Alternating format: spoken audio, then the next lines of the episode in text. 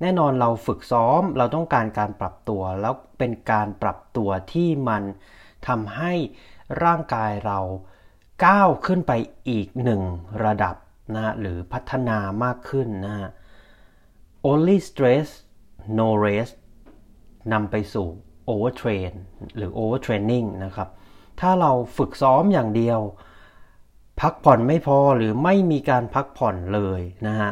แน่นอนเราจะ พาตัวเองไปสู่ภาวะที่เรียกว่า overtraining syndrome หรือการที่เราซ้อมมากเกินไปนะฮะ The solid pace TC Travlon yeah The solid pace TC Travlon yeah The solid pace สวัสดีครับ ผม TC Triathlon และนี่คือ The Solid Pace Podcast พอดแคสต์เพื่อนักวิ่งนักไตรกีฬา ที่จะคอยส่งพลังด้านบวกให้ทุกท่าน รวมทั้งนำเสนอคอนเทนต์ดีๆ มีประโยชน์ ที่ทุกท่านสามารถนำไปปรับใช้ได้ด้วยตนเองโดย Ironman U และ Training Peak Certified Coach วันนี้คุณสามารถรับฟัง The Solid Pace Podcast ได้ 4 ช่องทางที่ Apple Podcast Spotify ฟังผ่านเว็บได้ที่ www tc t r i a t l o n c o m the solid pace podcast หรือฟังที่ Facebook Page ได้ที่ www.facebook.com m r t c triathlon หากคุณกำลังเริ่มต้นเล่นไตรกีฬา ไม่ว่าจะเป็นในระยะ Sprint Standard Half หรือ Full Distance Ironman และต้องการหาโค้ชที่มีความรู้และประสบการณ์ ที่ได้รับการรับรองจากสมาคมไตรกีฬาแห่งประเทศ สหรัฐอเมริกาหรือ USA Triathlon คุณสามารถติดต่อเราได้ที่ Line ID at tc triathlon หรือคลิกเข้าไปดูรายละเอียดออนไลน์โคชชิ่งเซอร์วิสของเราได้ที่ www.tc-triathlon.com/coaching-package สวัสดีครับ ยินดีต้อนรับนะครับเข้าสู่ The Solid Pace Podcast episode ที่ 136 นะฮะ อยู่กับผมโค้ชเก่งนะครับ ธนากรชีพทำรงนะฮะ ก็ทำเพจนะครับ Facebook Page TC Triathlon นะครับ www.facebook.com slash mrtc triathlon เขียนติดกันนะฮะ Line IG ก็ทักทายกันมาได้นะครับ ที่ Line ID at tc triathlon แล้วก็ IG ก็ at tc triathlon เช่นเดียวกันนะครับ ผมก็ทักทายคุณผู้ฟังทุกท่านนะฮะเป็นอย่างไรกันบ้างครับ ก็กำลังจะจบเดือนที่ 3 ของปี 2023 นี้แล้วนะครับผมก็เป็นในช่วงใกล้ ๆ สัปดาห์สุดท้ายนะฮะได้ไปซ้อมได้ไปแข่ง ที่ไหนอย่างไรนะฮะหรือมี feedback คำถามอะไรนะครับ ส่งกันเข้ามาได้นะฮะก็ Line ID ครับ ง่ายๆฮะแอดไลน์กัน Line ID at tc triathlon นะครับผมเน้นย้ำกันนะว่า The Solid Pace Podcast เราคือพอดแคสต์ที่ทำขึ้นเพื่อนักวิ่ง นักไตรกีฬาที่จะคอยส่งพลังด้านบวกให้ทุกท่าน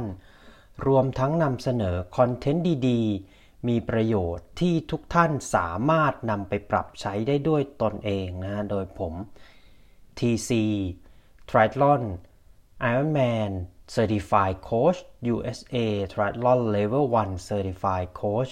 และ Exhaust Performance Specialist นะครับผมอะเราพูดถึง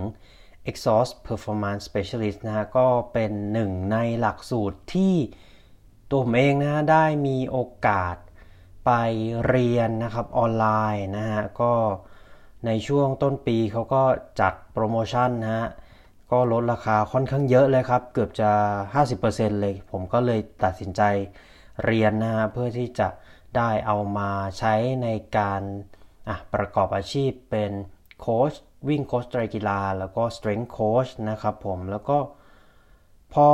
เรียนนะฮะมันมีอยู่บทหนึ่งครับ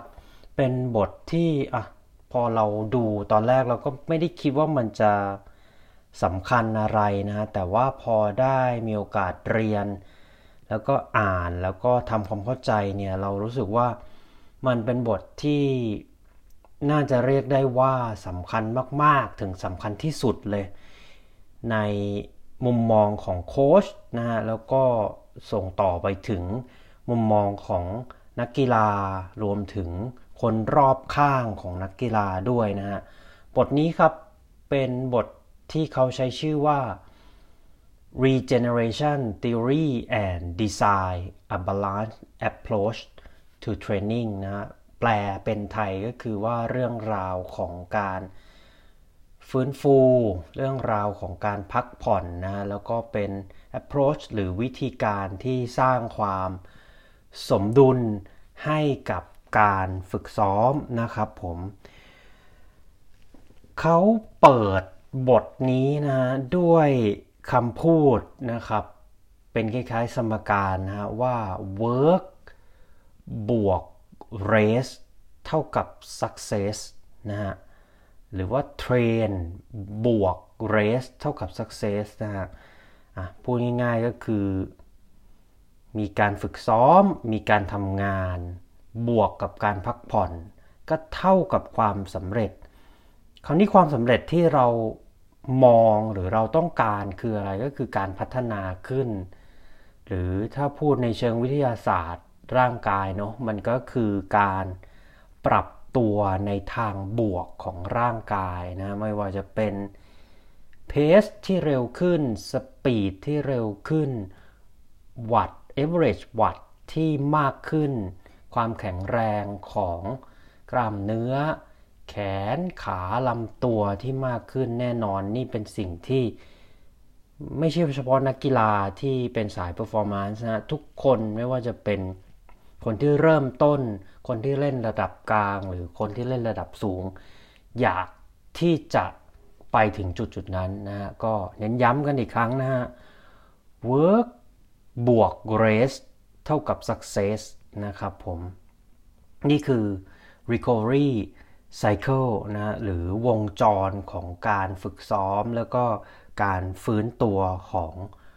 รูปแบบที่ Exhaust Performance Specialist หลักสูตรนี้แนะนำไว้นะเขามีการเปรียบเทียบครับง่ายๆฮะเขาบอกว่า ถ้าเราแบมือของเราออกมานะฮะแล้วเราถูมือเนี้ยลงไปกับพื้นดินนะครับ ถูไม่หยุดเลยนะ ตลอด 5 ชั่วโมงนะฮะมือของเราเนี่ยรับรองว่าจะ โอ้โห เรียกได้ว่าแผลเวอะหวะเต็มไปหมดนะฮะ นี่เป็นตัวอย่างหนึ่งนะครับ อีกตัวอย่างหนึ่ง แบมือของเราออกมาเหมือนเดิมนะฮะถูมือของเราไปบนพื้นดินนะครับ 5 นาทีต่อวัน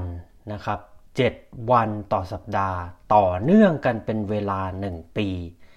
ผลที่เกิดขึ้นฮะแตกต่างกับตัวอย่างแรกคือตัวอย่างแรกเนี่ยมือเราเรียกได้ว่าเป็นแผลเวอะหวะเออพูดง่ายว่ามือแหกนะฮะ แต่ตัวอย่างที่2นะครับ 5 นาทีต่อวัน 7 วันต่อสัปดาห์ ต่อเนื่องเป็นระยะเวลา 1 ปีเนี่ยแน่นอนฮะการปรับตัวของผิวหนังบริเวณฝ่ามือของเราเนี่ยเขาจะร่างกายเขาจะปรับตัวแบบเพิ่มความหนา ความด้านนะผิวหนังที่มันมีชั้นผิวหนังมันก็จะถูกสร้าง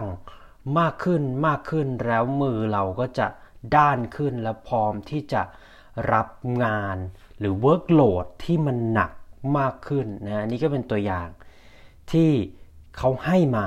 นะครับ คราวนี้ในเรื่องของความเครียดเนาะแน่นอนว่าเราออกกำลังกายนะครับ เราฝึกซ้อมการออกกำลังกายนั่นคือการที่เราเพิ่ม body stress หรือความเครียดเข้าไปให้กับร่างกายนะฮะเขาบอกว่า stress นะครับ แล้วก็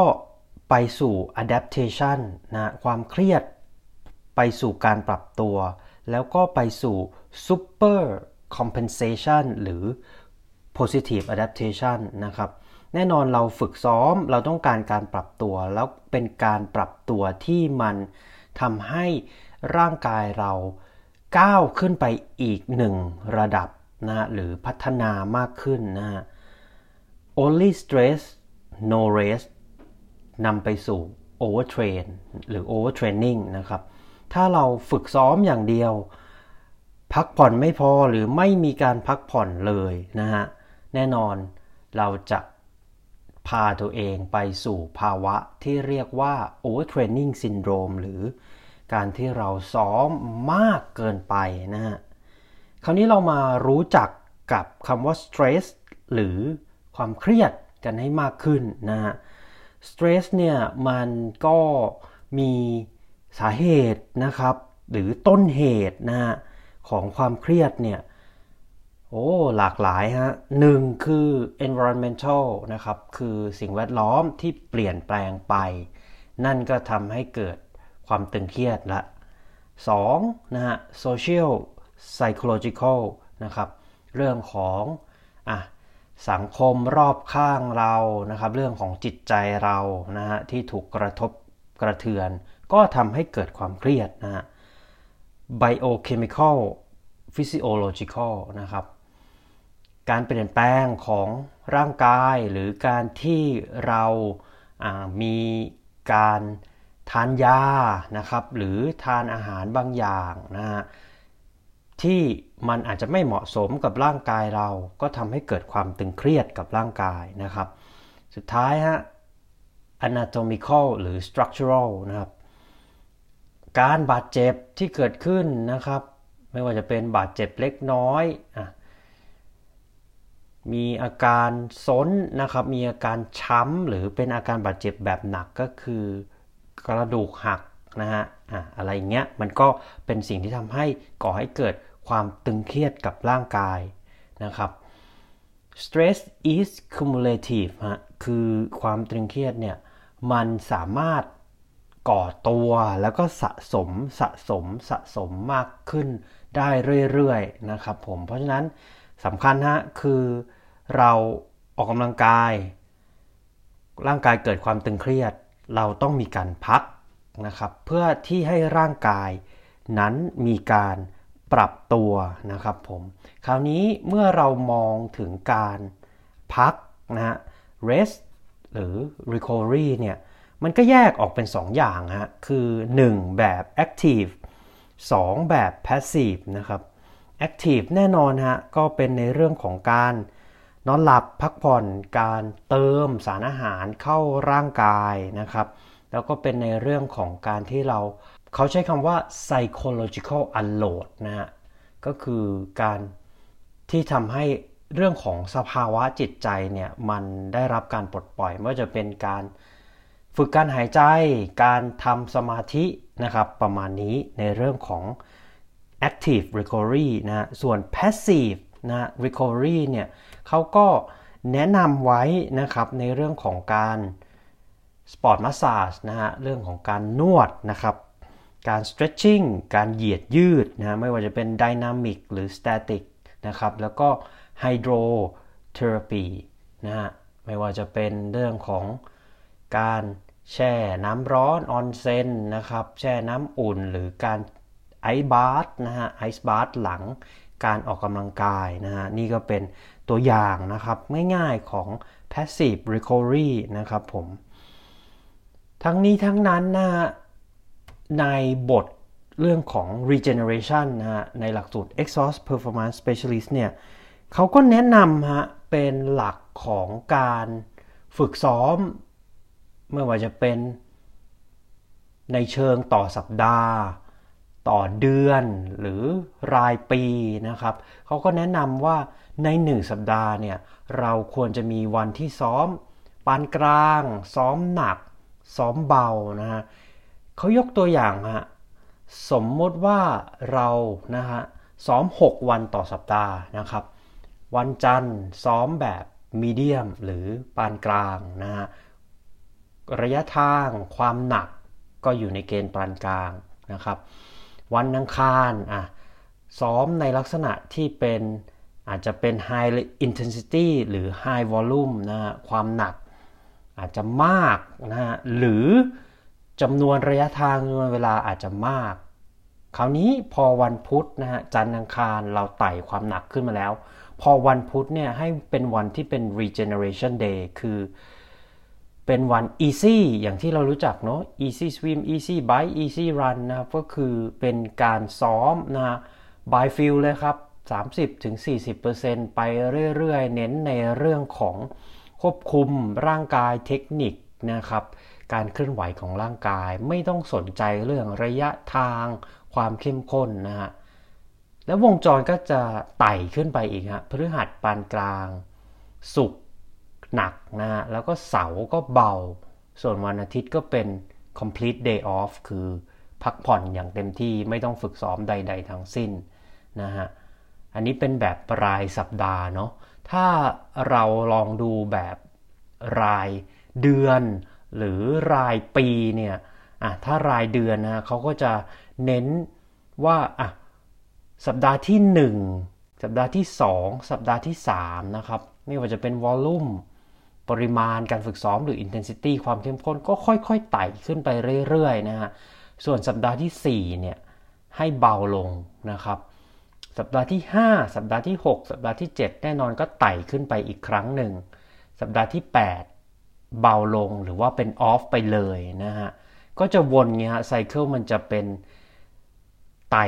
3 พัก1นะฮะหรือไม่ก็ไต่ 3 แล้วก็เบา1นะนี่ก็เป็น การฝึกซ้อมเป็นการวางแผน regeneration หรือ periodization นะครับเป็นรายเดือน ส่วนรายปีนะแน่นอนว่าเขาก็แนะนำในเรื่องของการฝึกซ้อมนะครับที่เป็นเฟสต่างๆนะมีอยู่ 5 เฟสนะฮะคือ pre-season นะครับ precision training precision competition นะฮะ in season post season แล้วก็ recovery นะครับ ผมจะพูดทีละอันเลยแล้วกันนะสมมุติว่า ไล่เรียงกันมาตั้งแต่เดือนมกรานะครับ มกรากุมภาเขาให้เป็น precision training นะฮะความหนัก เรื่องของวอลลุ่มเรื่องของ intensity ก็อาจจะเป็นในเรื่องของการ preparation ที่เตรียมไปฝึกซ้อมนะครับในเฟสต่อไปนะฮะไม่ได้หนักอะไรมาก precision competition นะครับ แน่นอนว่า วอลลุ่มก็จะต้องเพิ่มนะฮะ แล้วก็เรื่องของ intensity ก็ต้องเพิ่มนะฮะ in season ครับ ในเนื้อหาของ exhaust performance specialist เนี่ย อันนี้ต้องบอกก่อนนะว่ามันเป็นซีซั่นที่อ้างอิงจาก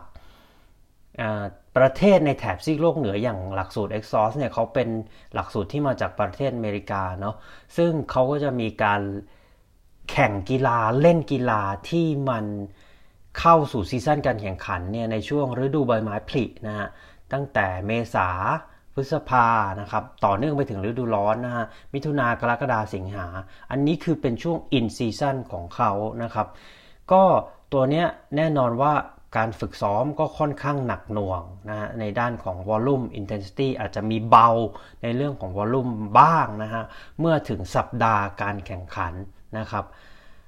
post season นะเขาก็กำหนดไว้ในช่วงของ September October กันยาตุลานะครับ แน่นอนว่าช่วงนี้นะฮะซีซั่นมันจบลงไปแล้ว เพราะฉะนั้นนักกีฬาก็ซ้อมนะฮะเป็นในเรื่องของ maintain นะครับ skill fitness intensity volume นะครับไม่ให้มันหายไปนะฮะส่วน recovery เนี่ยเขากำหนดไว้ก็คือเป็นช่วง November December พฤศจิกาธันวา ก็แน่นอนเป็นช่วงที่โลกตะวันตกนะครับ ประเทศในแถบซีกโลกเหนือเนี่ยไม่ว่าจะเป็นยุโรปนะครับ UK US เนี่ยก็เข้าสู่ช่วงปลายปีคริสต์มาสปีใหม่นะฮะเขาก็ซีซั่นมันก็ออฟไปแล้วก็ ตรงกับช่วงที่มันเป็นฤดูหนาวพอดี เพราะนั้นการเล่นกีฬามันก็จะน้อยลงการแข่งกีฬามันก็จะน้อยลงนะครับอันนี้ก็เป็นตัวอย่างง่ายๆนะฮะของการฝึกซ้อมนะครับที่กำหนดขั้นหรือรูปแบบนะฮะในเชิงของรายปีเป็น pre season นะครับ in season post season แล้วก็ recovery นะเขาก็พยายามที่จะเน้นย้ำว่าการซ้อมหนักอย่างต่อเนื่องตลอดทั้งปีเนี่ยไม่ได้ช่วยให้ตัวเราพัฒนานะควรจะมีการซ้อมแบบหนักสลับเบานะครับไม่ว่าจะเป็นในเชิงความเข้มข้น หรือในเชิง volume ปริมาณนะส่วนจะ มีการกำหนด intensity หรือ volume ในรูปแบบไหนอย่างไรลงลึกในรายละเอียดเนี่ยก็สามารถปรึกษากับโค้ชส่วนตัวของคุณได้เลยนะฮะหรือนะครับย้อนกลับไปฟังนะฮะเป็น episode โอ้โหที่ผมทำไว้ตั้งแต่ปี 2021 นะฮะชื่อว่านะครับซ้อมอย่างไรให้ peak วันแข่งนะก็เป็น episode ที่ผมได้คุยกับท่านอาจารย์ นิวัฒน์อิ่มอ่องนะฮะเป็นอดีตโค้ชไตรกีฬาทีมชาติไทย แล้วก็ปัจจุบันเป็น head coach ของเชียงใหม่ Multisport นะครับทีม ก็ลองย้อนกลับไปฟังได้ฮะที่ The Solid Pace Podcast นี่เลยครับ ผมก็จะพูดค่อนข้างที่จะละเอียดนะฮะในเรื่องของ periodization หรือการวางแผน รูปแบบการฝึกซ้อมนะฮะในแต่ละเดือนของช่วงปีนะครับผม อะอันนี้ก็เป็นเนื้อหาทั้งหมดนะฮะของ EP นี้ครับพักเพื่อ perform แบบ exhaust performance specialist นะครับ อย่าลืมนะถ้ามี feedback คำถามคำแนะนำใด ๆนะครับ สามารถส่งมาได้นะฮะ line ID at tc triathlon นะครับ แล้วก็วันนี้ขอขอบพระคุณทุกท่านที่ ติดตามรับฟังครับ แล้วพบกันใหม่ใน episode หน้าครับ ลาไปก่อนครับ สวัสดีครับ